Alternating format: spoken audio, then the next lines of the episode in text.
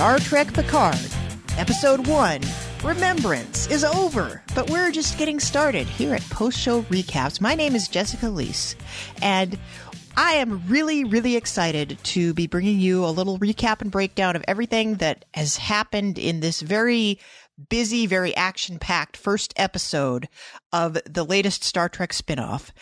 But before we get to all of that, I want to introduce the man whose pupils always dilate when he's talking about Star Trek, Mr. Mike Bloom. Hello, Mike.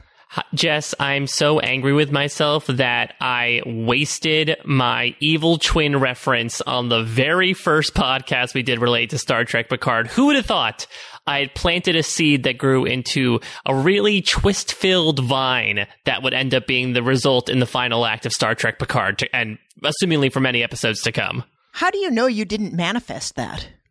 I mean, listen, uh, Star Trek has been known to futz with time in the past. I was going to say chronologically it wouldn't make much sense, but I could totally yesterday enterprise it and, you know, have a, a random ship come in with Michael Chabon it from the future asking for ideas, and which case he'd just be overhearing random Star Trek podcasts, intercept ideas from that, hop back into his ship, go back to when this was being developed and just, you know, spurse it in. Call it a shout out, call it blatant theft. Either way, I feel honored for it you know, I'm happy if if it was our contribution to the Star Trek universe. I think I'm satisfied with that. Yeah, and now we can actually say that yes, this is an evil twin. This is not the weird uh, Reich, Rikers situation where it's not really a twin situation. It was more like a, a transporter accident, unless you know there was a transporter accident during the cloning process. These are twins. It's a little soapy, but a lot of fun. And Jess, I cannot wait. We have talked for weeks and weeks at this point and anticipated for months and months what Star Trek Picard was going to be like. And we finally got a first taste of what it was going to be. And it was a lot in a good way, but it was a lot. Yes, a lot. And spoiler alert, that's not the last time I'm going to be quoting our friend Bryce Isaiah. But before we get to started on all of that, we want to take a moment to thank our sponsors. So this podcast would literally not be possible without support from our friends at Star Trek Picard. Jess, now streaming only on CBS All Access, a legend returns. And we're not just talking about you and I, Jess. Sir Patrick Stewart reprises his iconic role as Captain Jean-Luc Picard in the highly anticipated original series Star Trek Picard, the sponsors of the Star Trek Picard podcast here on Post Show Recaps. Follow this hero on an unexpected mission as he travels into the far reaches of the galaxy and battles against the odds to fight for what's right. With help from a new crew of complicated, funny, and memorable characters who will not be seen in the premiere episode, but I'm assuming are coming, Picard's boundary pushing adventure promises to extend the captain's legacy, defying expectations along the way. So Stewart will also be joined by beloved cast members from across the Star Trek universe, including Brent Spiner, Jeri Ryan, and Jonathan Frakes. The journey is about to begin, so you can sign up today for CBS All Access by visiting cbs.com slash post show. That's cbs.com slash post show. Get your first week of CBS All Access for free and stream Star Trek Picard now. And Mike, I'm so excited about Star Trek Picard.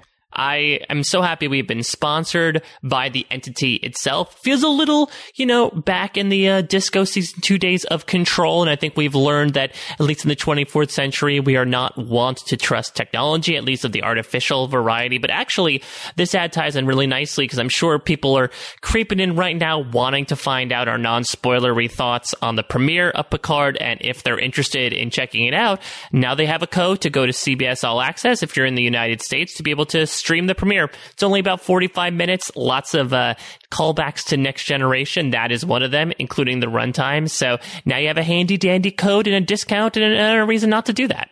Yeah, but Mike, I think it's also fair to say that if this is your very first exposure to the Star Trek universe or the TNG universe in particular, I think you'd do okay with this episode. I don't think there was a lot in here that relied on you to know every chapter and verse of the TNG world.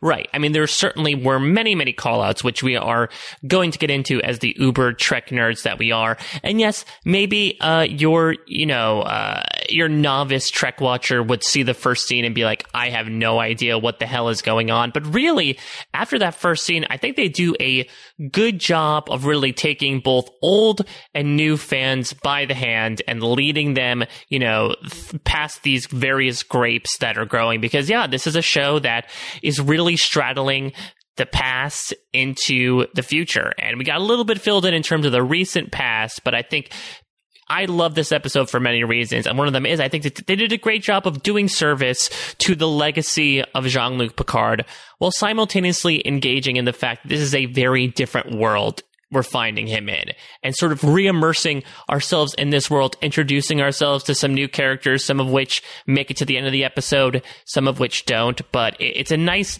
look forward and the fact that it's very reassuring to me, at least, that it's not going to be, okay, 45 minutes of fan service and that's it. Yeah, I think nobody is here for just picking up where we left off at the end of Star Trek Nemesis. I feel like that would not only would it kind of feel like a retread of everything that we saw before that, but it's also kind of doing a disservice to the evolution of TV storytelling. I right. think we are getting the opportunity now to tell a Star Trek story in a format that's much more how modern television works. And I think that allows you to go deeper and give it a richer story with a longer arc. And this sets up what I think I, mean, I would suspect it might drag a little bit in places, um, especially if we're tre- stretching this story out for 10 episodes, but it puts us in a place where there's a lot of tantalizing questions that were raised that we know we're going to get answered in the near future. It's so interesting because we talked about this in our preview podcast last week, but going in, you know, we had heard a lot of stuff on the press circuit about how, especially compared to Discovery, this is a much slower, more contemplative show by comparison, a bit more philosophical, if you will, but so much happened in this episode. I'm actually pretty surprised, you know, if, if we're go, if we're harkening back to the Star Trek series of yore, this is not like a two episodes in one hour and a half extravaganza because they cram so much into 45 minutes. If I had any minor quibbles with this episode is that it did feel like a bit of an info dump at times, and we'll certainly get into recapping exactly what they sketched out from the timeline because they basically filled in and answered a lot of questions that we had had going into this, but they did it at such a rapid pace that it only really took on my until my second viewing for me to like get the entire timeline together. So in a couple of scenes, it did feel like Picard and another person sit down and they just explain to each other what happened, you know, in the past few years to the audience. But that being said, there was enough stuff to move the plot along, and especially from a character perspective, reinvest ourselves in Jean-Luc Picard and who he is at this point to really buoy my interest. And I mean, I can imagine in future episodes, especially once this aforementioned crew gets together, maybe it's going to slow down a bit then, but I mean, understandably, you want to start off your new series with a bang, and I feel like they did that here.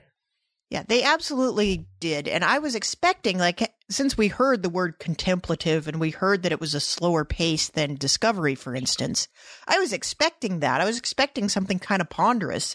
And this was not that. At the end, when the credits came up, I was like, that's it? Where's the rest of it? I want more. It, it just felt so exciting and so fresh that it really felt like by the end of it, it was like no time had passed. Like so much was happening to keep you entertained and engrossed that I think that bodes really well for the rest of the series especially as we get more characters involved. It's pretty crazy to think that, you know, this first episode, we have it pretty much revolving around Picard and Dahj, and I guess people are related to Dahj at the end.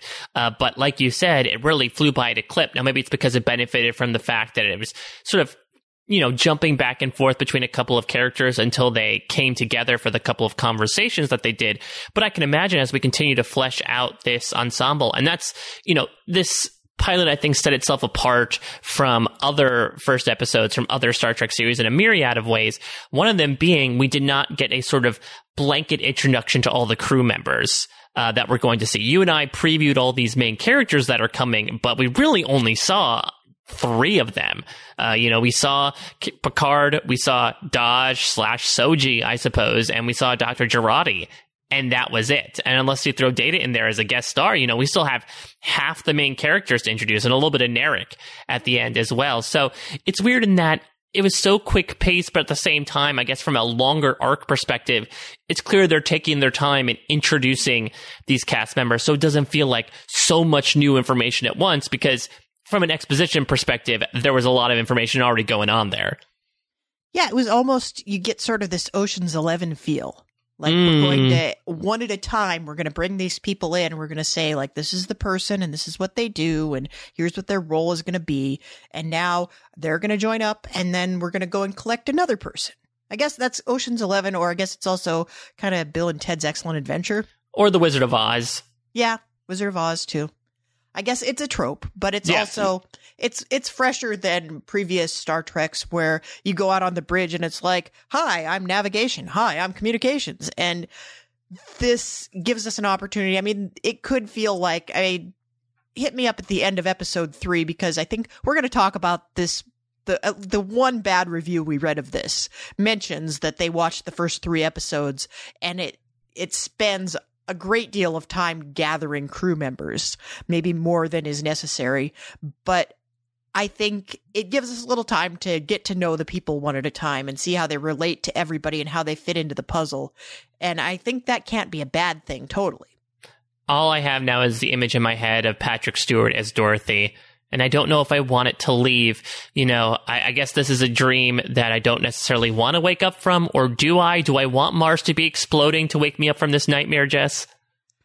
I don't know, Mike, but that does lead us very nicely. I mean, perfect segue into the opening scene, which I think we kind of correctly called this that Data is back, but he's not really back.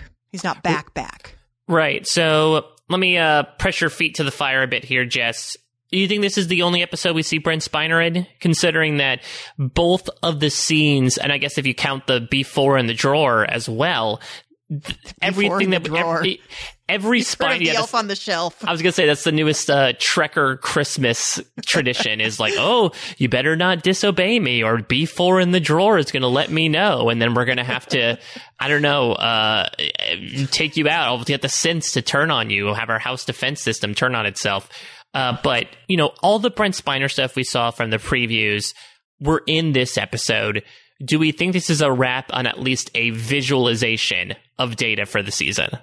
Well, I think when we get a little bit further into this episode, there are a couple of moments that suggest to me that it is not, but I don't know. I'm going to say potentially, no, that's not the last we see of Spiner, but maybe it's the last we see of Data, if that makes mm. any hmm. sense to you.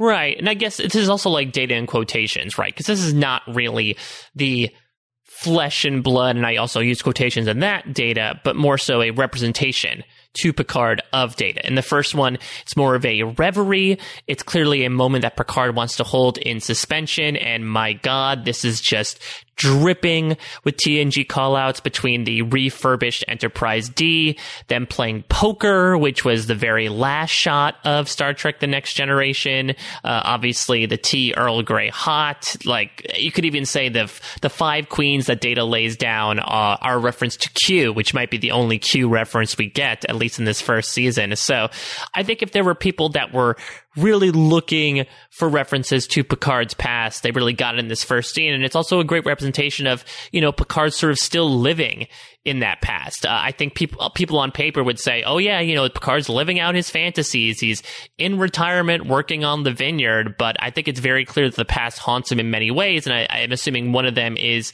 sort of looking back fondly upon his time on the Enterprise, even if it did end on a bittersweet note in the loss of data. And I think the way that he says, I don't want this game to end, it's almost like everything that happened immediately after that is kind of capital W where it all went wrong. Mm, yeah, exactly. I guess it all sort of, yeah, because we, we don't know exactly. And I also realized, uh, apparently in doing some research here that, you know, they came up with a few comic books in the lead up to this and apparently one more after the first episode was released. And apparently that's now canon as well, considering that, uh, Picard's two little upstairs, downstairs esque, uh, Romulan workers were in that comic book. I'm going to have to get my hands on that because I think it, it, it tells a bit more about uh, Picard's attempted evacuation of Romulus, but I feel like we still don't know exactly at what stage did he become admiral? Was it specifically for the rescue mission, or was it just that he became admiral but still said, you know what, I still want to work on the Enterprise? Like, this is my baby.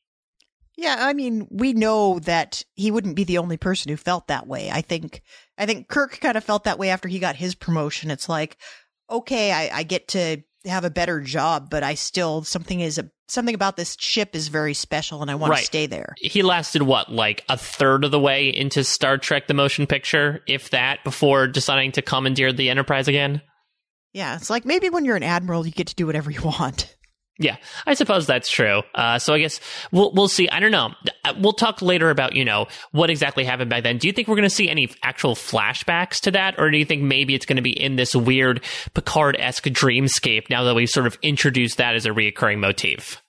I mean, I have to imagine that's not the last we've seen of the Enterprise, but I also think we're not going to get some like sweeping shots of the bridge or anything like that because that stuff's expensive to shoot.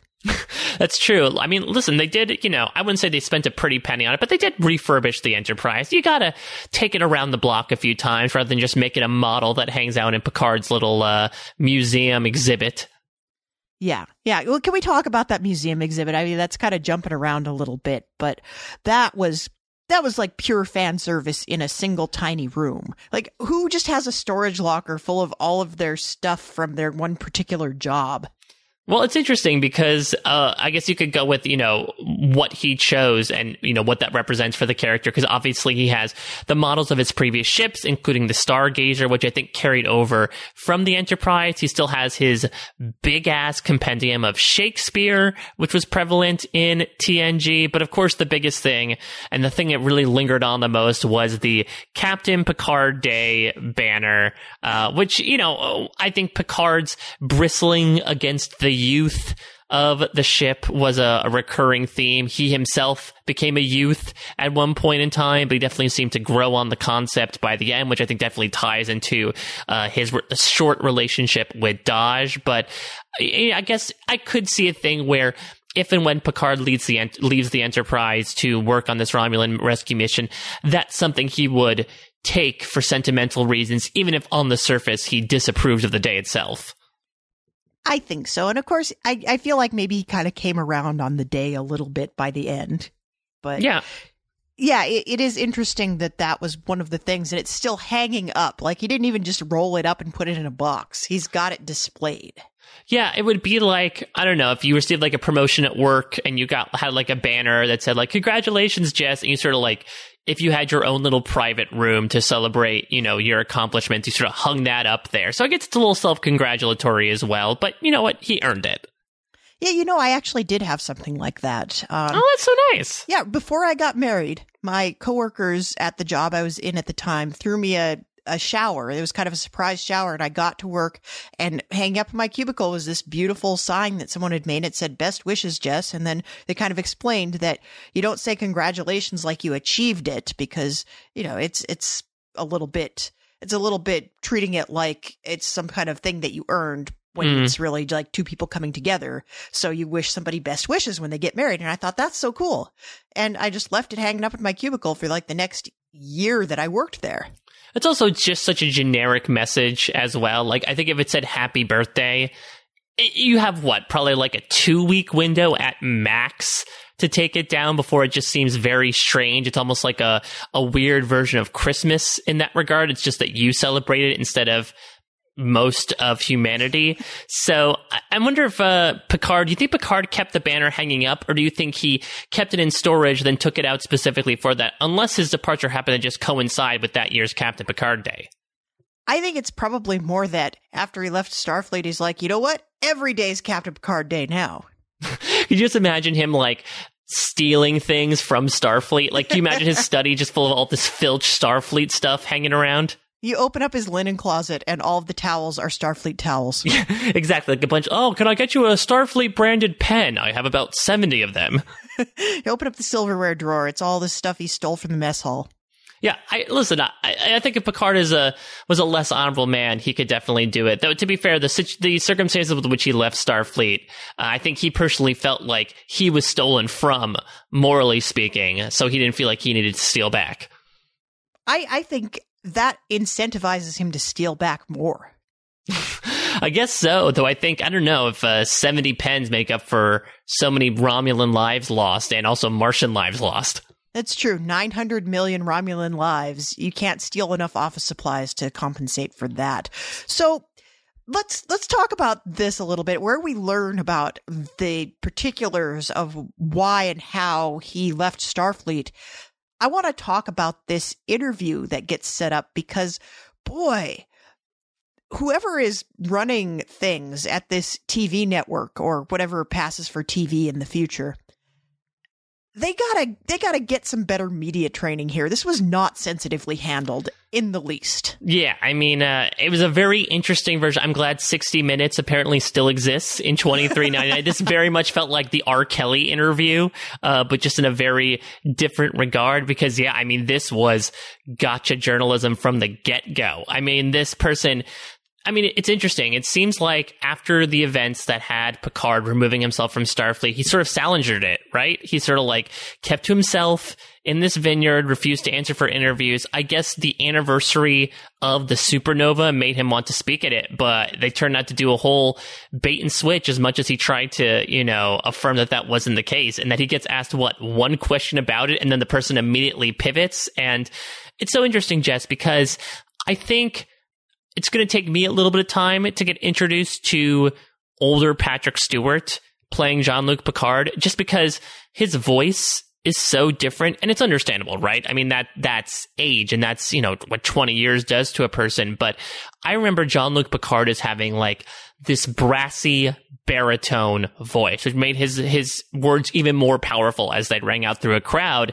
And Patrick Stewart's voice now is much softer and kinder. And, you know, it, it, really comes into play with the humanitarian aspect of his personality. As we'll see, like when he talks to Dahj, he does such a good job of talking her off of whatever ledge she's on by just like having the natural caress in his voice. But I, when he was talking in this interview and he got to a, a certain point, you know, when we start getting into the, uh, the millions of lives were at stake, Romulan lives, no lives, and of course the big moment because it was no longer Starfleet that old Picard voice came out. And it not only, you know, uh, served as a new register for Patrick Stewart in that moment, it was also just a great representation of like that old fighting spirit. You know, Picard jokes, uh, when he was able to get the Romulan, uh, evacuation the first time, you know, I can be very persuasive. And this felt like that persuasive Picard coming out again. So I wouldn't say I'm hoping for many other situations that makes Picard very, uh, emotionally at his wits end, but if it brings out that old Picard from a timbre perspective in his voice, I, I think that would be very interesting.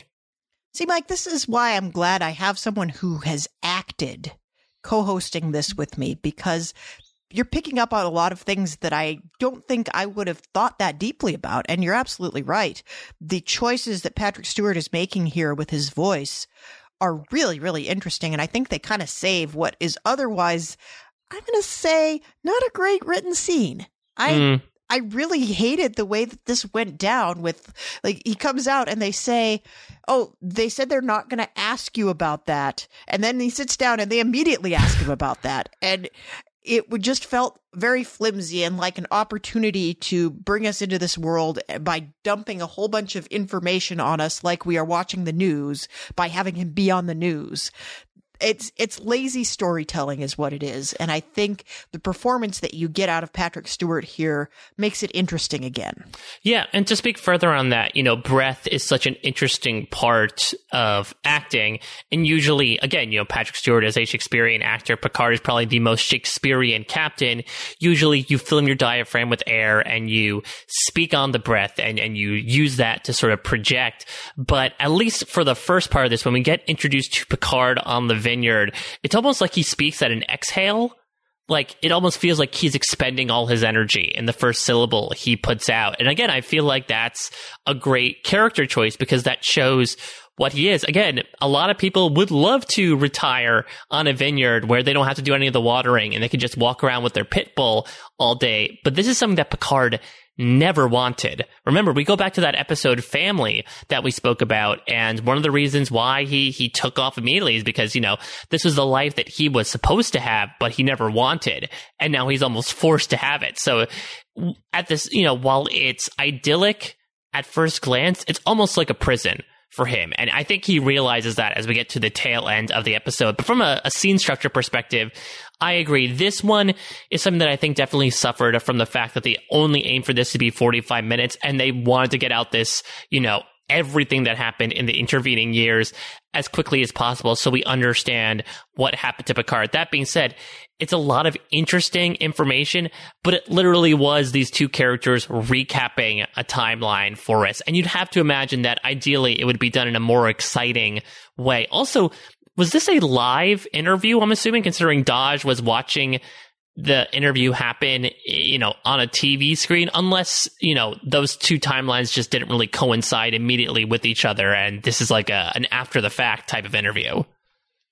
Yeah, I don't know how much they're going to want to edit that, but it sure seems like you don't want to go live with someone who hasn't spoken to the press in like 10 years. I mean, again, the FNN does not seem like it's, uh, it seems like it's more TMZ than it is like CNN at that point. Uh, I can imagine they do like a Homer Simpson and Rock Bottom on The Simpsons where they just edit the footage to make Picard look even worse. Yeah. I, I, the only way it could be worse is if he's grabbing for some candy. exactly. Like, could you imagine, like, them being like, all right, we have to me too, Admiral Picard. You don't understand what happened on that vineyard, what sort of company he keeps.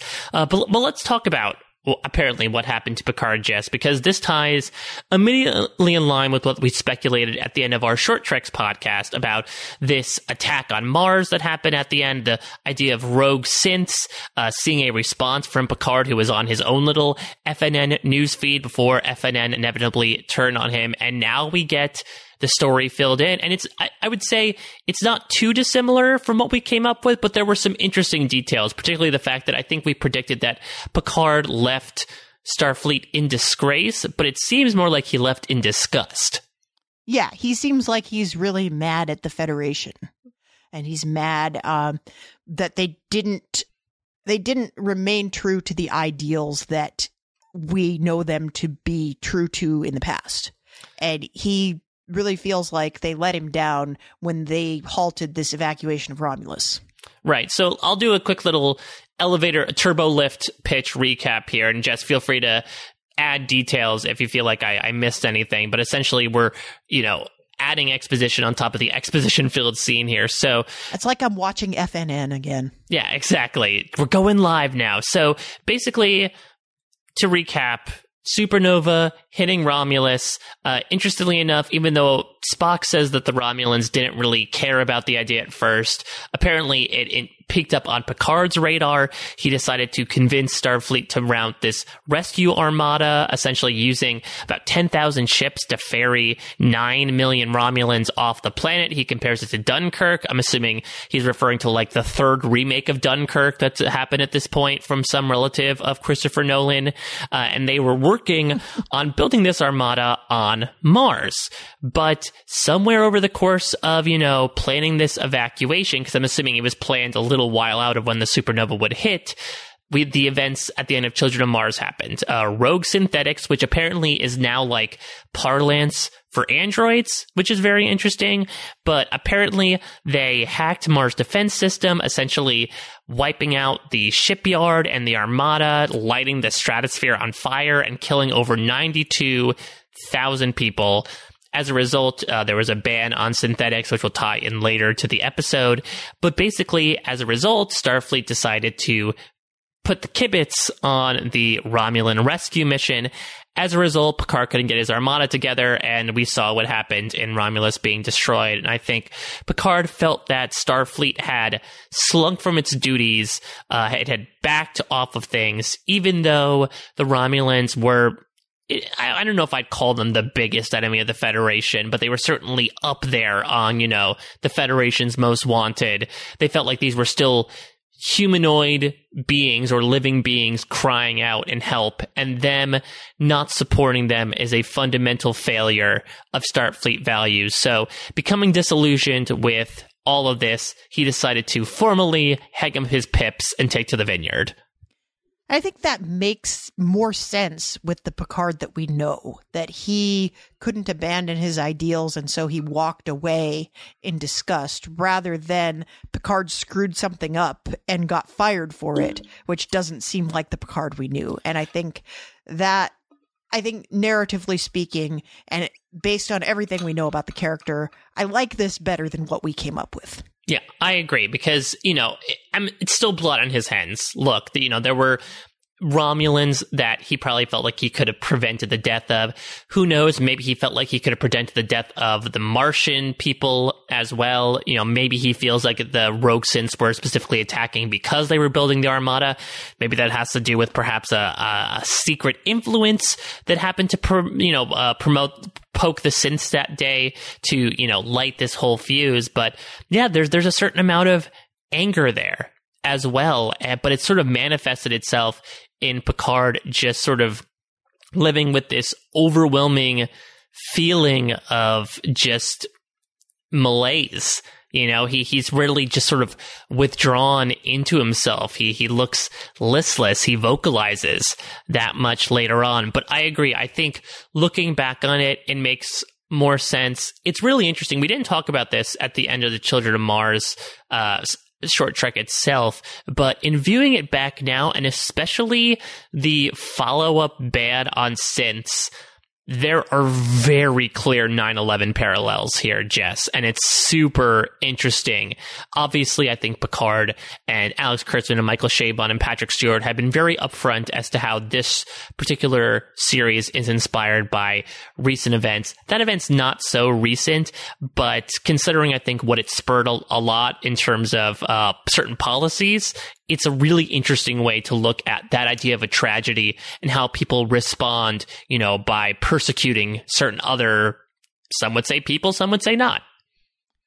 Yeah, I I was trying not to go there, but you're right. It it's definitely it's unavoidable. We have to we have to acknowledge that that's where that's coming from, and I think it's an interesting thought that they're kind of dehumanizing someone. Like you just, if in the, the wake of a, a, tragedy like that, you want someone to blame and you want to be able to say these people are worse than us and they're responsible and they should be punished and they're bad.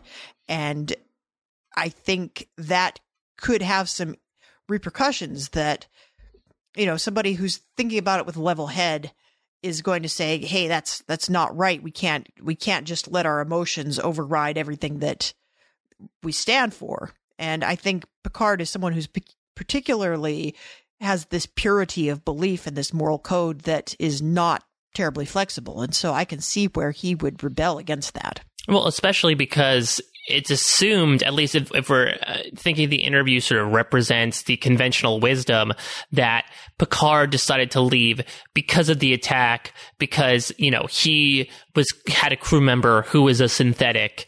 And so he felt like, oh, I couldn't trust in that guy. So I realized, what have I done with my life? But it was the exact opposite. Picard affirms that he never lost trust in data. And that's going to inform the way he approaches Dahj, especially when he, he finds out about her.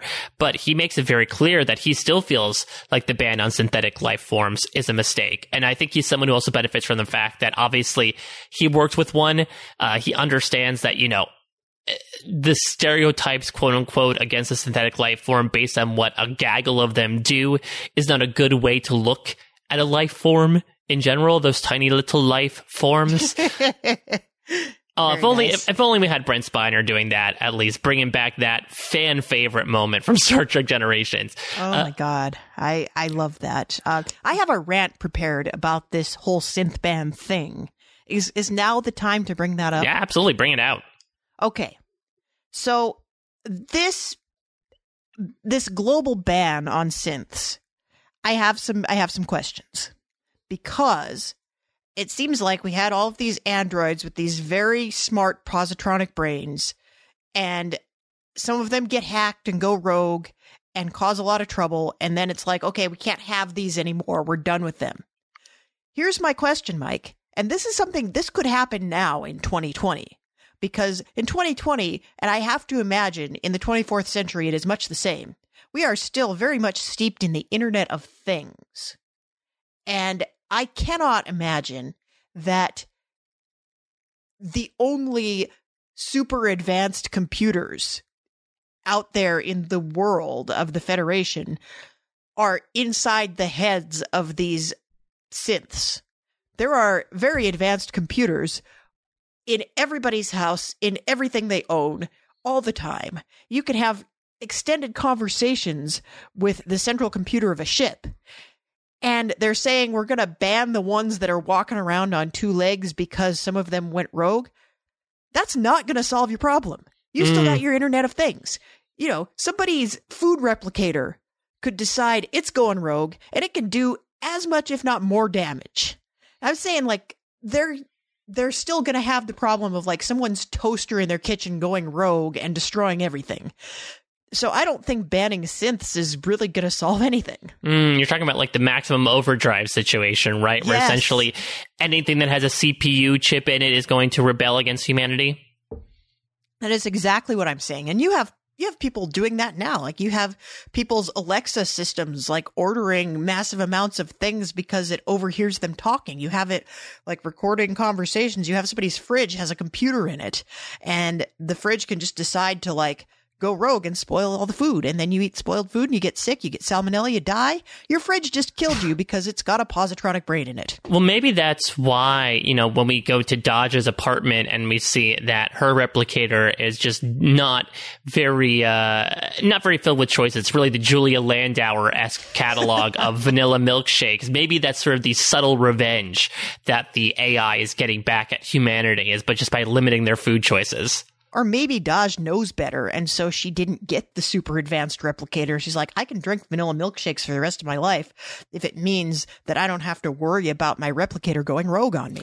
Speaking of that, so yeah, let, let's talk about Dahj for a bit before we bring these, these two people together because, yeah, I mean, we get introduced to Dahj and we assumingly say goodbye to Dahj uh, in this episode. She obviously was the big mystery character from the big mystery actress, Isa Briones, uh, that was coming in on this. And she essentially becomes like, essentially Star Trek Jason Bourne of Yeah. here's someone who thinks she's a normal everyday person, but then she gets quote unquote triggered and then suddenly turns into a lean mean fighting machine. Even more so than I know that she obviously has Data's quote unquote DNA in her, but this is far beyond Data's just ability to pick things up and put them down. She is legitimately doing like animalistic things to kick the ass of these Romulan assassins. I mean, Dahj is, is a cross between Jason Bourne and Sean Young's character in Blade Runner. Yes, absolutely. But she is a replicant. Yeah, she's 100% a replicant that doesn't know she's a replicant. hmm You know, it's, it's a pity she'll die soon, but then, you know, doesn't everybody? Yeah, I suppose so. Uh, Tears of the Rain, except it was very sunny that day. Yeah. Yeah. Well, it was a little overcast and the building looked a little filthy. I think maybe they needed some rain. But yeah, Dahj seems to have a pretty good idea of who she is and like what her life is. And I don't think any of that was real. What do you what do you reckon? What do you make of that, Mike? Right. So yeah, the big thing is that it turns out that Dahj is an android. Uh, she is quote unquote Data's daughter. I want to bring that up later because it involves Bruce Maddox and the fact that this is a bit different than Data's previous daughter, which was Lal from the infamous episode The Offspring from Oh, TNG. don't wind me up about Lal yet. Save that for later. All right, we'll lol about lol some later. A lol lol right now, but yeah. So you know when she talks to Picard later on about like, no, no, no, I was grew up in Seattle, which uh, I found out on a ScreenCrush's Easter egg video. Very fun. Uh, apparently, someone else who th- is from Seattle or claimed they were was Ash Tyler. So I don't know if all of these like mind control programs just have a setting set on. No, you're from Seattle, or if Seattle's just this mysterious wasteland at this point in the 24th century. But, you know, she says, no, I have all these memories. You know, my dad's a zeobotanist. And Picard says, like, the memory is yours, but he seems to imply that they're not real. And I guess I'll add a question on top of your question, we see at a certain point that Dahj, you know, is still on the run. She has this initial meeting with Picard and then runs off and she FaceTimes her mom.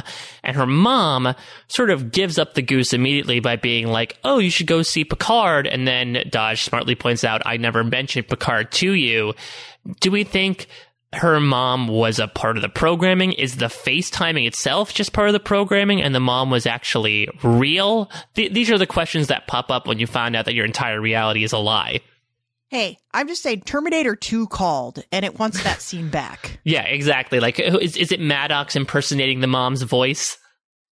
Yeah, see, I I don't know. I think this has to be part of the programming. Like, I think she has been implanted with this memory of a mom that they can, like, kind of deep fake this mom and have the mom say whatever it wants.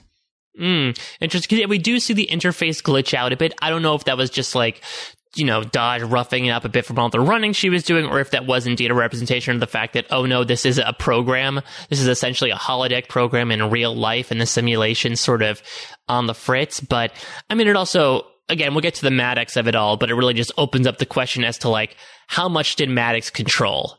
You know, is this all Maddox? Is the program run uh, awry? But yeah, I would agree that I think, I personally think that everything that happened to Dahj, I don't know actually, because it, one of two things could happen. Either Dahj was left as a baby on the doorstep of this couple in Seattle that brought her up and it was all real. They just weren't her, she just wasn't their biological daughter. Cause let's remember that Data had the quote unquote android technology to naturally age. So could it be possible that, you know, Dahj aged 20 years or whatever it was naturally because she has that data DNA in her or she was created in the current state that she is now. She was just sort of dropped off, set on her life, and programmed with these memories of, okay, you're Dahj, you grew up in Seattle, you're pursuing a, a fellowship at the Daystrom Institute. Yeah, it's interesting. The thing that would make me, that would give me a little pause is the fact that she has a sister. And yeah. we're going to get to the sister of it all in a minute here. But there's somebody that can corroborate everything that happened to Dahj. Right. So I think there must be a real mom out there. I think she had to have something resembling a childhood. And I think maybe the mom telling her to go back and talk to Picard, that part has to be deep faked. So, so yeah, so it could be possible that the mom existed, but the call to mom was intercepted by whatever, whoever, and fabricated to be like, no, you should go back to Picard. But then, of course, this program, again, showing how AI still might be faulty a bit in the 24th century, did not sound the most lifelike, did not pass the Turing test in that moment, but still was able to quote unquote activate Dahj, right? It really very quickly sidestepped. It was like, no, no, no, close your eyes and concentrate and use your like super secret Google Map skills to track where Picard is. Yeah, and then all of a sudden she's like pulling up this like projecting this giant screen in front of her face. It's like I don't think I don't think humans can do that, like even in the 24th century. Right. Well, I guess she has this weird sort of like interface that I don't know if it's programmed into her eye, Black Mirror style, or if she sort of has it up like a scouter from Dragon Ball Z, but it allows her to essentially do all this stuff. And I was, I was going to say initially like, oh my God, how'd she get to San Francisco so quickly? But I feel like Jess, Star Trek is a franchise where the plot hole of how did one person get to another location so quickly is just very easily filled up at all times times just due to technology. Yeah, I mean, technology. Uh, that's easy. You can teleport anywhere on the surface of the planet. I think it's pretty instantaneous, which has got to be pretty nice for them. Yeah, absolutely. Well, I guess before we get into that, because I, I want to talk a bit about the Picard and Dahj's first meeting, just because it's so interesting, especially when you look back and it's one of these things where, like, it's not deja vu or deja vu, as it were, but it's two characters that, like, sees something in each other, but they don't know what. So it's a really interesting sort of like tango because Picard is someone who's usually in the know with these types of things, but even he isn't entirely sure. And there's also a really fun exchange with Dahj asking, Have you ever been to a stranger to yourself? And Picard says many, many times. And that could be a literal reference to something like Locutus or the inner light, where, you know, he's literally playing somebody else. Or it could just be like him looking at himself and thinking, like, I'm I don't recognize the person that I am right now. But at least on the surface, even without knowing their connection, Picard sees a little bit of himself in Dahj. Uh, and she sort of sees not necessarily herself in him, but at least someone she can confide in, even if she has no idea why. Yeah, this was interestingly done. The idea that they are connected to each other and they're not sure exactly why yet. That's a hard thing to convey, and I think I really believed it. Yeah. The interaction between the two of them made me want to see more. And I think the idea that she just recognizes him because she had some sort of vision of him. That's a little flimsy, but I'm willing to give it a pass just because she didn't immediately like roll up knowing everything about him, which I think is a less effective storytelling device. Well, I think it speaks to Dahj, and I'm assuming Soji, in that these characters seem very instinctual like Dahj is somebody who like had a plan of like, oh my god, what did I do? I killed all these Romulans uh, after they killed my boyfriend. Great, I know what I'm going to do now. You know, she ends up staying with Picard, then leaves immediately because she doesn't want to put him in danger. She compares uh, her Jason Bourne moment to you know lightning seeking the ground, but I feel like that's lightning that's been in her this entire episode, where she just feels like she's driven by some sort of force that's outside of her where she's not necessarily thinking it through. It's just something that goes with her gut, even though she realizes that her gut is mechanical. Uh, and maybe it is sort of like a program that's driving her forward and she doesn't even realize it. She's only beginning to awaken to that idea. Yeah, I mean, well, how much does she realize at any point that she is synthetic? Like, I don't think it's ever clear to me that she comes to that total realization. And it's weird that someone who studies it and it's like her whole thing, she's going to the Daystrom Institute. It's weird that it doesn't click with her. Right. I guess the the big stopping point is like, no, no, no. I have, you know, uh, I have flesh and blood organs. Uh, you know, Jurati says that that technology probably wouldn't exist for like another thousand years if they were working at hundred percent, and they're only working at about ten percent. So maybe that's sort of the stopping point. It is interesting and maybe a bit convenient that Dahj happened to be accepted to the Daystrom Institute. Maybe that's something where like. I don't know, maybe Maddox wanted to keep her close or something if he did indeed create her, even though he sort of seems to be on the lam at this point. It just seems very interesting, especially because it seems like Soji quote unquote fixes broken people, which seems to allude to me that like she has at least some history in roboticism or at least working on creatures like the Borg or maybe just a doctor. And it was a very weird way to put it. But for all these characters to happen to share the exact same interest, uh, again, it could be a, a, thing of programming to keep everyone close with one another, but it, it's a very interesting coincidence. I mean, Mike, if, if you make robots illegal, only outlaws will have robots. yeah, I guess those are like a broken Windows theory uh, when it comes to should they break the windows of the Daystrom Institute to make you know it really just uh, keep them away at, at, you know arm's reach. I, maybe so, Mike, but it, it, it sure seems like all they're doing there by banning the synths is just making sure that only the bad people are having the synths. Exactly. Though I will say, you know, to your question about whether or not Dahj actually comes to this conclusion, she does ask Picard if she's a quote unquote soulless murder machine. So she doesn't come right out and say it. Maybe it's because like synth and synthetic has almost become like a slur. Like it's some, it's, it's a word that's not even said because of what it's affiliated with. I also think it's very interesting where Dahj almost compares being an android to not being real. And, you know, Picard responds to that with, you're dear to me in ways you can't understand. He's affirming to her, and he has experience with this in the aforementioned The Measure of a Man episode, also featuring Bruce Maddox, of like, yes, you, you know, just because you don't have a real human organs does not deny your humanity. Humanity is much more than physicality. It's a spirituality. And you've had that for years, and you still have that. It's it's a lot to take in. So I guess she sort of talks around the revelation without outright mentioning it. Yeah, I think it was left a little deliberately vague at that point. I think she's not sure what she is. Mm. So what did you think about the whole the whole painting thing? The, you know, the like the Dixon Hill s case that Picard goes on, and the like subsequent revelation five minutes later that oh, it's Dahj in the painting. Okay, this I think we have to talk about Lal for a second here. Mm. Because I, I really feel like we have to bring up Lal at some point in this series, even if we haven't brought her up yet.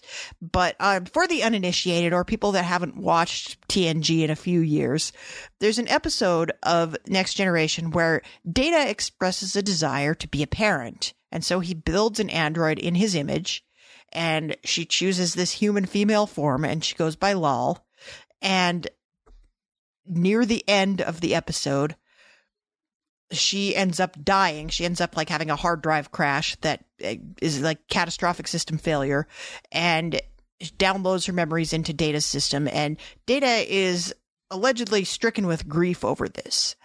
And something about this painting called Daughter that was allegedly completed like probably not too long after all of the law went down. It's interesting. This has to be some kind of tribute to her, even though it's clearly Dahj in the painting. Right. You would imagine that like Data isn't just like coming up with a new face and visualizing his daughter. And to that point, I will also say, and I don't know if this is a theory as much as just like an outright confirmation based on timeline that Data did not create Dahj and Soji like he created Lal, where he like actually took his positronic brain, used it as a template, and made this new person. For- well, he couldn't because Data blew up. We right. saw that happen. Exactly, he, but it was in pieces. He blew right. up. But it's not like it's like he made like two secret girls and like hid them away before he died. You know, it, it's it's very clear that once he died, Bruce Maddox was able to utilize again using that that cloning theory that they talked about. He was able to pull some of Data's essence, assumingly from B4, to create these two girls. And I, my assumption is that in honor of Data, Maddox sort of looked into the recesses of of his memories, saw this painting, and decided to you know create uh, their likenesses based off of that. I think that's I think that's fair to say, Mike. Um, I can't imagine that we will have something like, oh yeah, we reconstructed data and here's a new data. I have an alternate theory though. Okay. Um, we could have gotten this. We could have gotten these cells from B4. Although we think they made it pretty clear, like B4 was not as good as data. Yeah, which was that's like, why that's why they put him in the drawer. And that was a big killing a nice little theory that I know us and a lot of the Trek community have beforehand as well of like, okay, so, you know, Brent Spiner could be playing B4 here. How big of a role is B4 going to be playing? B- B4 has been sidelined. Jurati basically said like, yeah, you know what? We got some stuff out of him, but B4 is basically a lemon and is now just sort of window dressing in the drawer at this point. He's defective. Uh, here's my other question, Mike. Do we know what happened to Lore? So, Lore during the Descent two parter, which I believe was season six into seven of TNG, Lore is able to take advantage of a dissociated Borg and be able to sort of become king of the Borg. And Descent Part 2 ends with Data taking Lore into the other room to quote unquote disassemble him. And all we see, we don't see the scene because they probably couldn't afford the Parent Trap esque technology that much, but they just had Data walk back out and say, it is done. So from Data's words, we believe that was the end of lore. But for all we know, we didn't technically see it. So if they wanted to retcon it in a way that lore got away or lore replaced data in that moment, it's not illogical. I mean, I've heard that fan theory that when Data walks back out, that's not Data. Yeah, that's very, that's that's very much like a Twilight Zone ending, right? Of like, oh my god, just he tricked everybody, but it was actually lore the entire time. He's the evil twin. Yeah, and you know how much Star Trek loves its evil twins. Yeah, exactly. yeah. Um, so that was that was a question. Like that was the last we saw of Lore. I don't think we know for sure that Lore is has been grounded to dust at this point. Uh, I think Data is sentimental enough at this point that he could have like deactivated him and put him in a closet somewhere. Mm. Uh, I don't know why I keep thinking that Data is going to put his relatives in closets and just leave them there. Right. You would think that. I mean, I guess it's a very you know uh, new ground with androids. Do you think he would like cremate them, or do you think it is like you said? It's more about like storage because you could technically bring them back to life at any time you wanted. Yeah, or you know, you could keep the you could keep the android around and just like wipe his hard drive and use it to store your mp3 files yeah exactly just use it as like a nice ipod you leave in the junk drawer if your phone runs out of juice yeah or hook it up to your tv and like and like store a bunch of movies on it. Can, can we talk about Maddox for a second while we're talking about like TNG past? Because yeah, this I think it is really useful to do a breakdown. Um, I think I think the Maddox thing is something that I don't think anybody who was just a casual TNG fan is going to remember Maddox at all. And I think there's probably a lot of people out there that are like, who the hell is Maddox and why do you keep talking about him? Because he got mentioned very briefly in this episode. And we know because we're geeks. But Mike, why don't you tell the people where we first saw Maddox? So it goes back to the episode I mentioned before, The Measure of a Man. So Maddox is the Starfleet scientist who goes to the Enterprise and says, Hey, Data is this special being, the first ever android in Starfleet, uses this technology from Dr. Noonien Soong, who is now passed, so we can't, you know, appropriate it for ourselves. What I want to do is disassemble data, you know, copy the positronic brain, and essentially build a bunch of androids to service Starfleet. It's a huge episode. Uh, you know, it really breaks down this idea, and especially there's a great scene between Guinan and Picard where Guinan brings up this idea of like, if you do this, there could be an army of datas. Uh, there could be army of, of androids that are in service to humans. And after the episode when Data's humanity was proven, it seemed like the two of them were on friendly terms. You know, he was still interested in Data, but there seemed to be no hard feelings to the point where in the episode Data's Day, I believe Data is dictating like a log to Lieutenant Commander Maddox. So it seems like they're on friendly terms, but we assume that Maddox left it at that apparently, Jess, after Data died, I think Maddox like reopened Pandora's box here. I think he might have taken the opportunity to be like, okay, let me see if I can harvest what I once wanted. And the army of datas thing that Guinan predicted, you know, years and years ago ended up coming true. And you'd have to imagine that those rogue synths were part of that army of datas. So basically, Guinan was right and Maddox was wrong. Yeah, essentially. This is something that Picard and Guinan warned Maddox against years and years ago. I think the allure was still too powerful for him that he decided to move forward with it. He even brought in Jurati out of Starfleet, poached her to have her help on this project, and they started, you know, I don't exactly know how he was doing it, whether he was pulling elements from B4, whether he was using this neuronic clothing, cloning that was being talked about that apparently created Dahj and Soji. But yeah, he was, he was hard at work in creating this army of androids. We don't know how upgraded they were, obviously, because there are no other androids around at this point. But yeah, essentially Maddox is sort of like the weird you know, uh, invisible villain here right now. And so they said after the Mars attack, he went into hiding. So we don't know. Maddox could still be bumming around. For all we know, he could have died in disgrace. We're not entirely sure, but he certainly has had his effect on everything between creating the synths that attacked Mars and assumingly creating Dahj and Soji in the image of Data's memories you have to imagine that that was Chekhov's Maddox, not Pavel Chekhov's Maddox. I was going to say Anton Chekhov's Maddox. So, do you think then?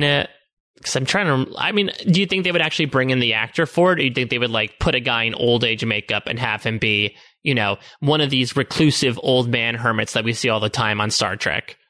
I don't think they need the original actor, although given what we know of actors coming back to this series. Yeah, hey Jonathan Del Arco. I'm saying they they might get the original actor or they might just get some rando and say it's him. I I think it's I think it could be either one. Yeah. Um but I have to imagine that this is not the last mention of Maddox we're going to get and it's a virtual guarantee we are going to see him by the end of the season. Yeah, completely agree. Like, definitely planting my flag there. Considering that we didn't know what Picard's mission was before the season, I think it's clear that by the end of this, that his goal is that now that he knows that Dahj has a twin sister, to find her and maybe warn her against, you know, the, the people that were hunting down Dahj, which, which I want to talk about next. So you can imagine how seeking out the creator of Dahj and Soji is still high on the priority list, especially for someone like Jurati who worked with him and, you know, I think, uh, was probably had a relation, uh, you know, camaraderie with him before he ended up just like getting out of Dodge. I mean, she's a little bit inscrutable when it comes to this. I can't tell how she feels about him. Mm. I mean, it seemed like she loves her job and I think admired Maddox for what he was able to do. It's interesting to think about because we didn't get too much from Jurati, right? She she had a couple of like fun, you know, sassy moments in true Allison Pill fashion, but I would be intrigued to get her thoughts on the Mars attack. You know, does she blame herself? Does she take Picard's side of let's you know, take in AI as a life form rather than just an object. You know, what what does her work make her believe about synthetics? Because considering she spends that's her life's work and she spends day in and day out working with synthetics, you have to imagine she has an opinion about them. Yeah, I mean, all we've gotten so far out of her regarding this is that she's kind of bummed that it set her research back. Right. It's like, that, that, yeah, that they it, gutted it all her changed funding. my job. Yeah. Lost my funding, have to work on some other project, and we don't even really know what she's doing at this point. Uh, like, is she like building food replicators that can't spoil your food for you? I don't know. Yeah, they said that basically all they can do is like essentially virtual stuff. Like all they can do is run simulations. So like I bet you Starfleet just has them chasing their own tails of like, okay, yeah, maybe we'll we'll, you know, allow synths again. Why don't you start running some simulations with like future updates we can make to synthetics? And so they basically just know they're giving them busy work for a task that's never going to be accomplished. Well, you know, this is a post-currency society. We don't. This is not capitalism here. They don't need funding. It's kind of like you could choose to work or not. Yeah, that's true. Can I also say as well, when we start getting this reveal of the fractal neuronic clothing, that if it if that symbol on the necklace is indeed the symbol of that idea, that is one of the most basic ass symbols for a concept I think I've ever seen, considering it's just two fifths of the Olympics. Yeah, I I don't know why Picard was so taken by that necklace. It's like it looks like something you buy on wish.com. Well, my my theory, and I saw this uh, about online a bit, is that I guess to him it looks retro, right? Like like you said, like it's so 21st century dust. But maybe in the, I mean, we've seen where in the 21st century we've seen Lwaxana Troi. Like garb can be absolutely outrageous. Maybe just the pure simplicity and minimalism in it just really stuck out to Picard, Maybe he's just got an eye for really good design. Or just really bare bones design. Considering again, it's just two circles overlapping. Well, I mean, considering you know he hangs out with two Romulans all the time who dress like they're they're on Instagram in 2018, and you know that Romulans used to wear like the the big foil bag that you take frozen meat home from the supermarket with. Yeah, yeah, yeah. It's like I, I think it just appeals to his aesthetic. Like everybody that hangs out at Chateau Picard, like they wear sweaters and UGG boots, and they, you know, they have the sweater coat with the belt on it, and it's it's just kind of it fits into the aesthetic. He's like, you know, that's the kind of necklace that would really go with the sweater coats that my Romulan housekeeper wears. Do you think do you think he's mandating the wardrobe, or do you think it's more so just like the aesthetic that Robert set out of like no technology, like you have to dress very you know homely and you know make sure that uh, you're sticking to the times, even though these are not the times. Well, Robert wore like burlap sacks and overalls. I don't think Robert is a fashion icon here either. I think Picard moved in and he's like, I'm not going to dress like my brother. I'm going to bring in, I'm going to bring us into the 24th century here with some like form fitting sweaters. And I think everybody that just gravitates toward this, like you move in, it's like, I want to, I want to embody this aesthetic. I have a replicator. I don't have to spend money on clothing. I can dress however I want. Where did Picard get Dahj's necklace? Did it survive this apparent blast, or did she? I forget. Did she like leave it with him at some point? I think she left it at his house. Maybe. And it, I think he came back and picked it up off the table. Oh, yeah. You, you know what? Now that I think about it, you're probably right. Because I can imagine, and I think the next question we should talk about is the whole is Dahj dead of it all. But you can imagine that, like, everything around her assu- assumingly got vaporized, including jewelry, unless this is just like a super. You know, strong material that really fortifies this idea that these are, you know, two cells splitting off from one piece of DNA. Yeah, I have to think she's dead. That was pretty gross. Yeah, my I, I I know people would think like, no, they can't kill her off. Did all this advertising with her, but I mean, I think the introduction of Soji Neri ten minutes later means that okay, I think we're good with Dahj being the dead one.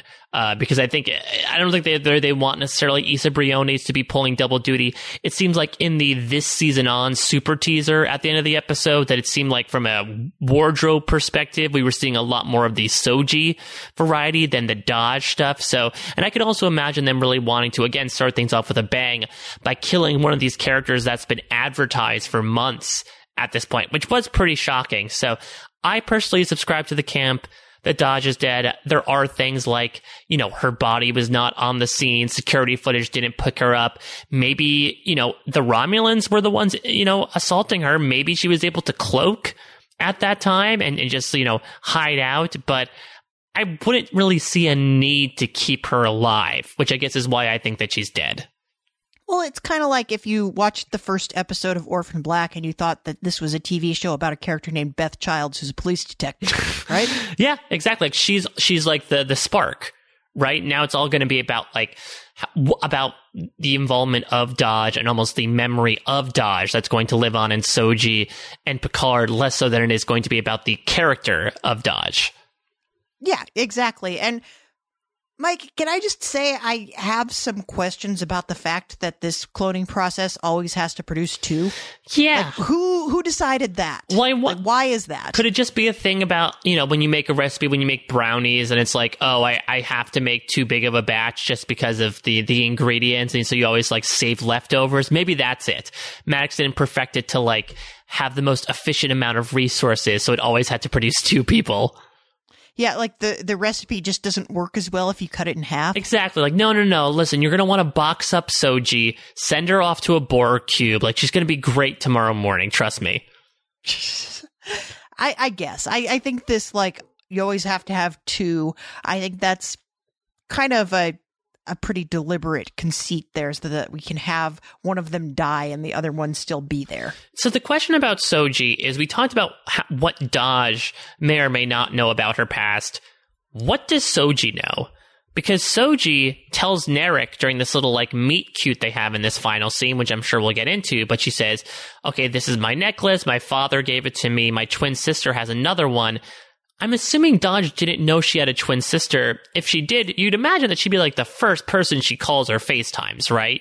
To be like, hey, are you experiencing this weird stuff? Cause I am. Are you seeing Jean-Luc Picard? So could it be possible like was Soji raised in a different household? Is this like a Luke and Leia situation where they were split up initially to sort of keep the other one safe in terms of their identity? And Soji just happens to be more in the know. Could she coincidentally be talking about another twin sister that she has? Oh, is it Clone Club now? It, it could be. Yeah, this could be, you know, orphan uh, Earl Grey. Yeah, I have to imagine that it just didn't come up. We didn't get to see much of Dahj. Like it they talked for a couple of minutes. It's not like she got to unload her whole life story on Picard. And Honestly, I wouldn't I, put it past this episode if they did. If they had like five minutes more, we would have gotten her life story. This is like the it's like the one scene where they didn't do that. Yeah, exactly. It's it's true. But I, I think they must have known about each other. I think they were raised together. I think you wouldn't I, I feel like if it was a situation where they weren't raised together, it's weird to just bring that up. Oh yeah, my twin sister. She'd have to add more. It would be like they would info dump that. She'd be like, well, you know, my twin sister that doesn't know I exist, but I know she exists, but we weren't raised together.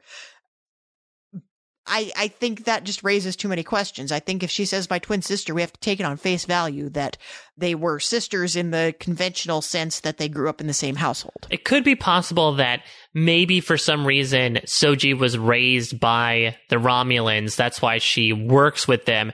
And maybe the Romulans, they found out information about this whole positronic or this fractal neuronic cloning and filled her in on it.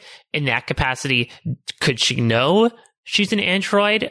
I talked about this before, Jess, but you know, Narek makes a bit of a vagary, uh, saying that, you know, you quote unquote fix broken people. And, you know, apparently she's reputable for her work, at least on this reclamation site. What do you think her career is at this moment? I think she's got to be kind of like, the fact that it's on a Borg cube raises a lot of questions. Oh, like yeah. a lot, lot of questions. Like that says to me that she's less of a doctor and more of a mechanic. But maybe that's just my Oh, limited Jet, Jet Reno brain. is like blanching right now when you're trying to compare her to a grease monkey. I would agree. I think that she's, I would honestly think she's like a Borg doctor because we talked about this in our preview and this final image, you know, I think really confirms it. If the Romulans are trying to rebuild themselves as a galactic superpower by reclaiming Borg technology after the events of Voyager assumingly wiped out the Borg, you can imagine that there's a lot of stuff in disrepair, and maybe Soji was recruited by the Romulans to sort of be able to bridge the mechanics of the Borg with the humanity that existed with the assimilation idea in general. So, like, maybe she's a medical officer, but also, I wouldn't say she's a robotics expert like her sister, but someone who definitely knows her way around mechanics. I mean, hey, if Jet Reno can keep a bunch of people alive for months and months by herself without having a medical degree, I think this is like the flip side of that coin. Yeah. That's actually very true. Yeah, it goes back to that that disco episode one thing, right, where she says, uh, you know, humans are just machines with different uh, different gears to them. Yeah, it makes sense. And I think we will know more about this once we get a better sense of what actually happened to the Borg. Because I think, correct me if I'm wrong, Mike, at this point, we don't really know. Right. Again, we we only know, I think, in the in Voyager when I believe future Janeway, I think, comes back and like helps wipe them out. But it wasn't like a okay, they're officially gone type of thing. Uh, it could very much be that like even if they were, that there would still be Borg cubes lingering in space that Romulans could very easily pick up. And this whole Romulan reclamation stuff, I'm assuming this is on the DL, right? Like, I'm assuming that nobody has any knowledge of what Romulans are doing right now, considering that I can imagine they're pretty underestimated. They're pretty much scattered to the winds at this point, considering what happened to their planet. Well, I think anytime you're tinkering with people in a Borg cube, you're probably going against that whole synth band thing. So it's got to be on the DL. Yeah, which again really questions, you know, if Soji, you know, are the is this a yin yang thing where if Dahj and Soji do know each other, did Dahj walk the good path of working at the Daystrom Institute and you know wanting to be in Starfleet, and Soji, you know, went the evil path of being picked up by the Tal Shiar and is now supporting the Romulans uh, against you know the Starfleet's wishes. Are you saying that Soji is the evil twin? I I mm, I think the evil twin might have survived her. I think we have our lore right now. Yeah, I. Star Trek universe is lousy with evil twins. Listen, no goatees though. Unfortunately, I guess that's the downside of having uh, female twins that you can't tell which is which. No, but you got a pretty nice beard on that Romulan. Yeah, Narek, and you know, we talked about this, but when I was watching this with Angela, my wife, like she took a quick look at Narek and she's like, Spock? And so I think, unfortunately, with this coming right after, or at least seeming, you know, uh, soon after season two of Discovery, you can't not get Ethan Peck's bearded Beatles cut Spock out of your head when you see Narek at this moment, even though he has a nice chipper British accent instead of his, you know, drolling American one. Yeah, you know, it's not really the the beetle cut and the accent. It, it's a good look for him, but I feel like maybe they should have done a little something to distinguish him from Scruffy Spock. Yeah, and maybe it'll happen in the future. It seems definitely like Narek is going to get more romantically involved than Spock, and this all now makes more sense in the previews when we saw like Narek romancing what we thought was Dahj, considering the admiration he has for Soji at this point and the seeming meet cute they had on the Borg cube. This seems like now this whole plot makes more sense. But yeah, hopefully Narek I don't know, gets a haircut or something. I will also say, if we're putting on a blanket statement for our listeners, Jess, should we assume moving forward, every time we see a pointy ear, 90% of the time it's going to be a Romulan on Star Trek Picard? I think so. And I, I'm going to go back to Children of Mars for a second. I think that was something we were meant to believe when we watched Children of Mars. I think we saw that principle and we thought he was a Vulcan. I think maybe he was supposed to be a Romulan. Yeah, we talked about that. Like, this is just a problem with Yeah. the very the similarities that Roddenberry came up with, just to the lack of, uh, you know, uh, wide palettes of makeup when it came to differentiating between Vulcans and Romulans. So yeah, I would assume just considering how prevalent Romulans are in the plot, if we see someone with pointy ears, if a helmet falls off an assassin and we close in on his pointy ears like we did in the first episode, it's a Romulan. So we'll just we'll Yeah, just make well- that assumption. what Vulcan is going to be an assassin? Like that is not a career you undertake if your whole being is governed by logic. Yeah, I was gonna say not very logical for you to put yourself in the in the line of fire so often. Yeah, not not very many, not very many Vulcan assassins out there. Though they'd probably be pretty awesome. I mean, just considering the neck pinch, like that's a very easy thing to, to take out someone. That's true. Well, you got to get up close to them. Yeah, that's true. But then you have to, I guess you have to be like a combination ninja assassin in that regard. Yeah, I I guess. All right, Mike. Is there is there anything else that we need to touch on for this episode? The very last thing I want to talk about is the credit sequence. Because you actually spoke about this at the beginning of the podcast, Jess, about how I think Star Trek Picard represents, you know, what 20s, 10s storytelling looks like.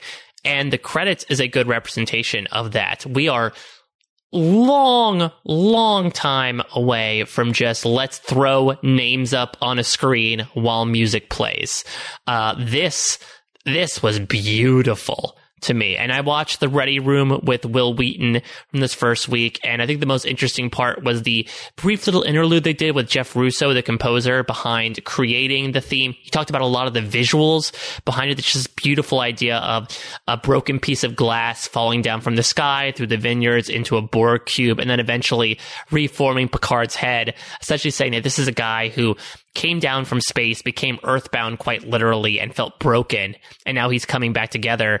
And there were so many interesting things about the musical theme as well. The piccolo starts out, which invokes the inner light, and there's just this beautiful cello motif that like almost made me think about Lord of the Rings, especially with like the nature based theme of the vineyard as well. But I don't know. It just, it really struck me. I feel like this is definitely a step above the sketch based credits from disco, but it really moved me and obviously in ways that Star Trek credits usually don't. Yeah, I'm going to have to go back and watch that again a few more times because it was really, it was very striking. And I thought the theme song was very memorable in a way I think we haven't had a really memorable theme song in a while. Like the disco theme is all right. When an Enterprise theme was memorable for a bad reason. The less we say about the Enterprise theme song, the better. yeah, exactly. And I think that maybe TOS has the most recognizable motif to the point that it's been used in a bunch of other stuff. But yeah, this felt this felt orchestral, even compared to something like disco, and I think it maybe represents the various instruments, Peter and the Wolf style, that's going to get brought in here with all the various personalities, because it seems like we're going to be meeting the crew in future installments, and I'm very excited about it, and I don't know, like this, the cold open was super interesting, and that, that theme just really hooked me. I think it perfectly visually and sound wise describes Picard's journey to this point, and the music itself is just so well done. So my hats off completely to Jeff Russo for what he was able to do here. Yeah, and, and Mike, I know this is kind of more your wheelhouse than mine. Um, especially since I really only got to watch the episode one time.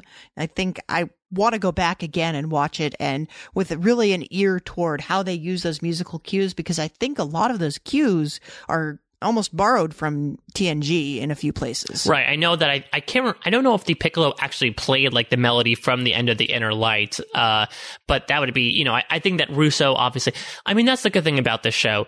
Everyone who works on this show was a fan of TNG.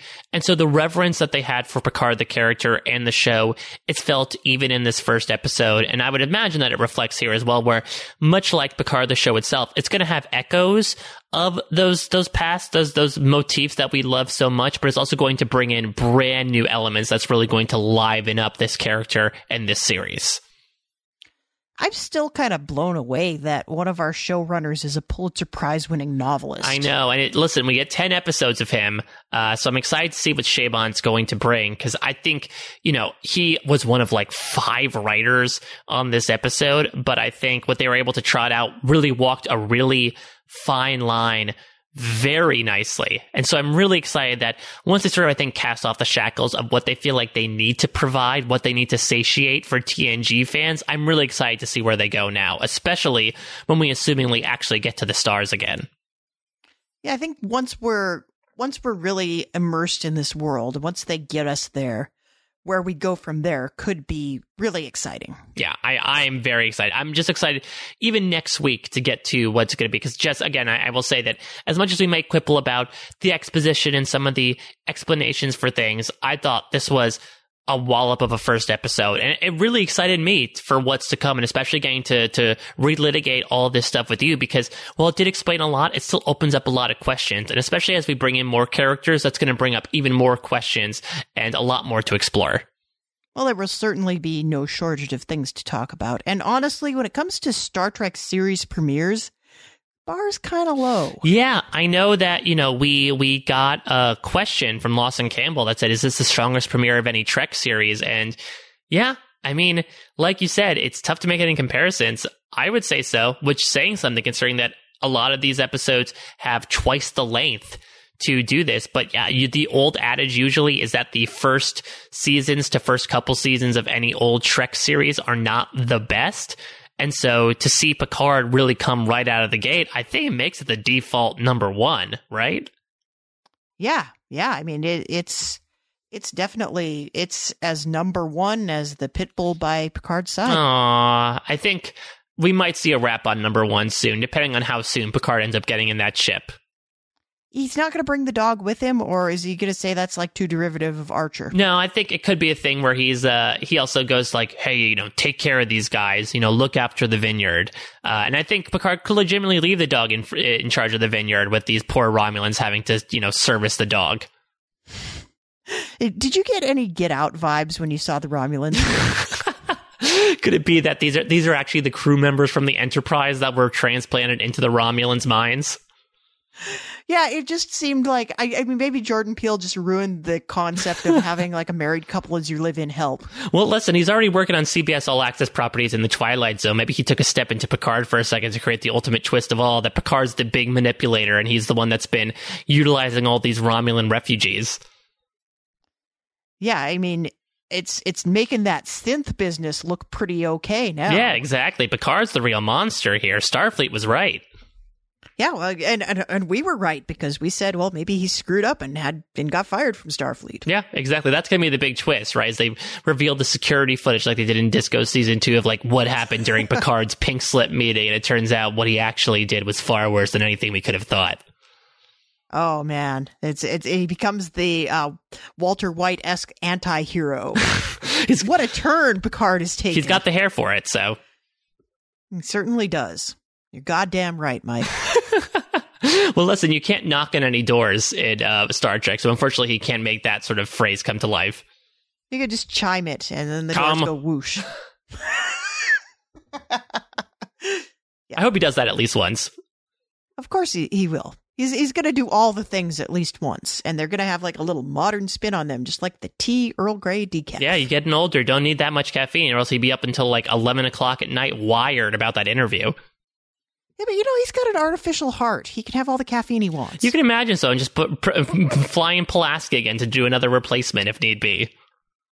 Yeah, yeah. I mean, we're we're in the era of you can have entire artificial beings. You can have all the artificial hearts you want. Yeah, but do you want that heart to attack? what if the heart goes wrong? Yeah. See, this is what I'm saying. Internet of Things. A literal heart attack. Oh, oh, I like it. I like it. Man, Michael Chabon's going to start calling us. I know. Well, listen, he already took an idea from us, apparently. So he took an idea from one of our podcast openings. Now he'll take one from one of our closings, and it comes full circle. one would hope. All right, Mike. I think I think we're ready to wrap this up and stick it in the drawer with B4. Like, make some company for him. But yeah, this is so much fun to break this down with you. I'm really excited to see where we go over the course of the next nine episodes because there's certainly going to be a lot to talk about between Easter eggs and new stuff to look forward to. So I'm happy to be alongside you here, Jess. I guess we're the two podcast twins uh, on this show, even though we're both aware of each other's consciousnesses, whereas we're not entirely sure if that was the case with Dahj and Soji at this point. Yeah, and we're both the good twin. Yes, clearly. exactly. There are no no bad twin, no Gary Troup here before he gets sucked into a propeller engine like in Lost. oh dear. Oh dear. Well, speaking of Lost, I I understand you have plenty of things to say about Lost with the record for longest podcast ever dropped on post show recaps recently. Yeah, a little over five hours talking about one of my favorite episodes of television of all time, Exodus, the three part finale of Lost season one. I also got together with Josh Wigler this week as he was back from his own trip to Japan. He did not visit the Daystrom Institute in Okinawa, but we basically went through some feedback that listeners sent in about season one, especially the latter batch. We gave our overall thoughts on season one and looked ahead to season two, which is a very interesting season of the show. So be sure to check that out down the hatch here on post show recaps. Also, from a Picard perspective, uh, I am actually covering Picard for comic book resources. If you want to check that out, go to cbr.com slash tag slash Picard. I'm writing up episodic recaps. So I have one up right now about the premiere in case you want to hear me wax profound about this episode some more. And I also wrote up a little bit of a piece about what this episode showed about the, uh, the world of androids and what exactly has changed between the synth attack, between what Maddox has done, and between Data apparently uh, continuing his family tree, even if he doesn't necessarily play a part in it to his own volition. So be sure to check all that out. I'll be sure to put out a couple of articles every week about Picard as the season keeps on humming along. And you can check out all the stuff I'm doing outside of uh, reality TV stuff, including some, uh, or including some reality TV stuff with Survivor coming around the corner on my Twitter Twitter account at a Mike Bloom type. That's a lot of stuff, Mike. It, You're the hardest working man in podcasting. It's a lot. It's it's as much as the material that came out of uh, of Picard here. I basically sat down for an FNN interview, Jess, where I basically just gave out all my plugs and spent five minutes relitigating everything. Well, you make my job easy. Uh, I personally have done one piece of writing about Picard. I think that's probably all the writing I'm going to do. But if you go over to primetimer.com, click on features, you can find the article that I wrote, uh, basically summarizing 10 episodes of Star Trek The Next Generation that you could watch to get yourself hyped up for Picard. That was a lot of fun to write, especially since Mike and I did most of the work with our Picard canon catch up. And if you want to go back and listen to all of our preseason coverage and get ready for all of our subsequent coverage of Picard, you can sub- you can subscribe to our Star Trek only podcast feed at postshowrecaps.com slash Star Trek. And all of the podcatchers of your choice will be able to pick that up and you can have us in your earbuds automatically. Uh, depending on your preference. And you can find us on Twitter. Mike is at a Mike Bloom type. I am at Haymaker Hattie, and we want to hear all of your feedback about Star Trek. And I'm already discovering this is maybe the most challenging and most gratifying podcasting that I've ever done because I feel like I am being held to a much higher standard. I don't know about you, Mike, but I think we have to really be on our toes for this. We have to know our stuff. And I've been doing a lot of preparation ahead of every episode and a lot of homework to make sure that I don't sound like a complete idiot because I know how vast the Star Trek universe is and I know how devoted the fans are. So hopefully we are doing an okay job of embracing both the casuals and the diehards. Yes, how vast or how vash the universe is. But yeah, on that note, you know, I think put out a blanket mea culpa if we do get some things wrong. Uh, we always appreciate feedback and corrections. Just just don't be a-holes uh, online. you know, we, we appreciate that, but we also appreciate the feedback as well. And we're usually probably going to be recording these Friday nights. Uh, so if you, it's a bit, of, bit of a quick turnaround from the episodes launching Thursday mornings. But if you do have thoughts, feel free to, to send them our way and we can address them a bit or, you know, take them into consideration for feedback. But I mean, this is also the most excited people have been for Star Trek in quite some time. And so hopefully we can have a nice little bubble of conversation going, especially as the weekend, you know, extends and we, we get into future episodes. Uh, we only have nine weeks left, but only seems like so much considering how much they were able to pack into one episode. I can't imagine where we go even at the end of three episodes, Jess. Yeah, I, I can't either, Mike, but I have to say that the enthusiasm and excitement that we got, that we felt, uh, just based on our preseason coverage and that people have been tweeting at us how they can't wait for this to drop and they can't wait to hear what we think about it. That's really exciting. It makes me more excited about it. And so I'm having a great time so far, and I hope that all of the rest of y'all are too. So we want to hear about it. We want to hear your feedback. We want to hear your corrections. We want to hear all of it. So And we hope that we will hear from you again next week, and you will certainly hear from us. Uh, so thank you all for listening, and we'll see you next week.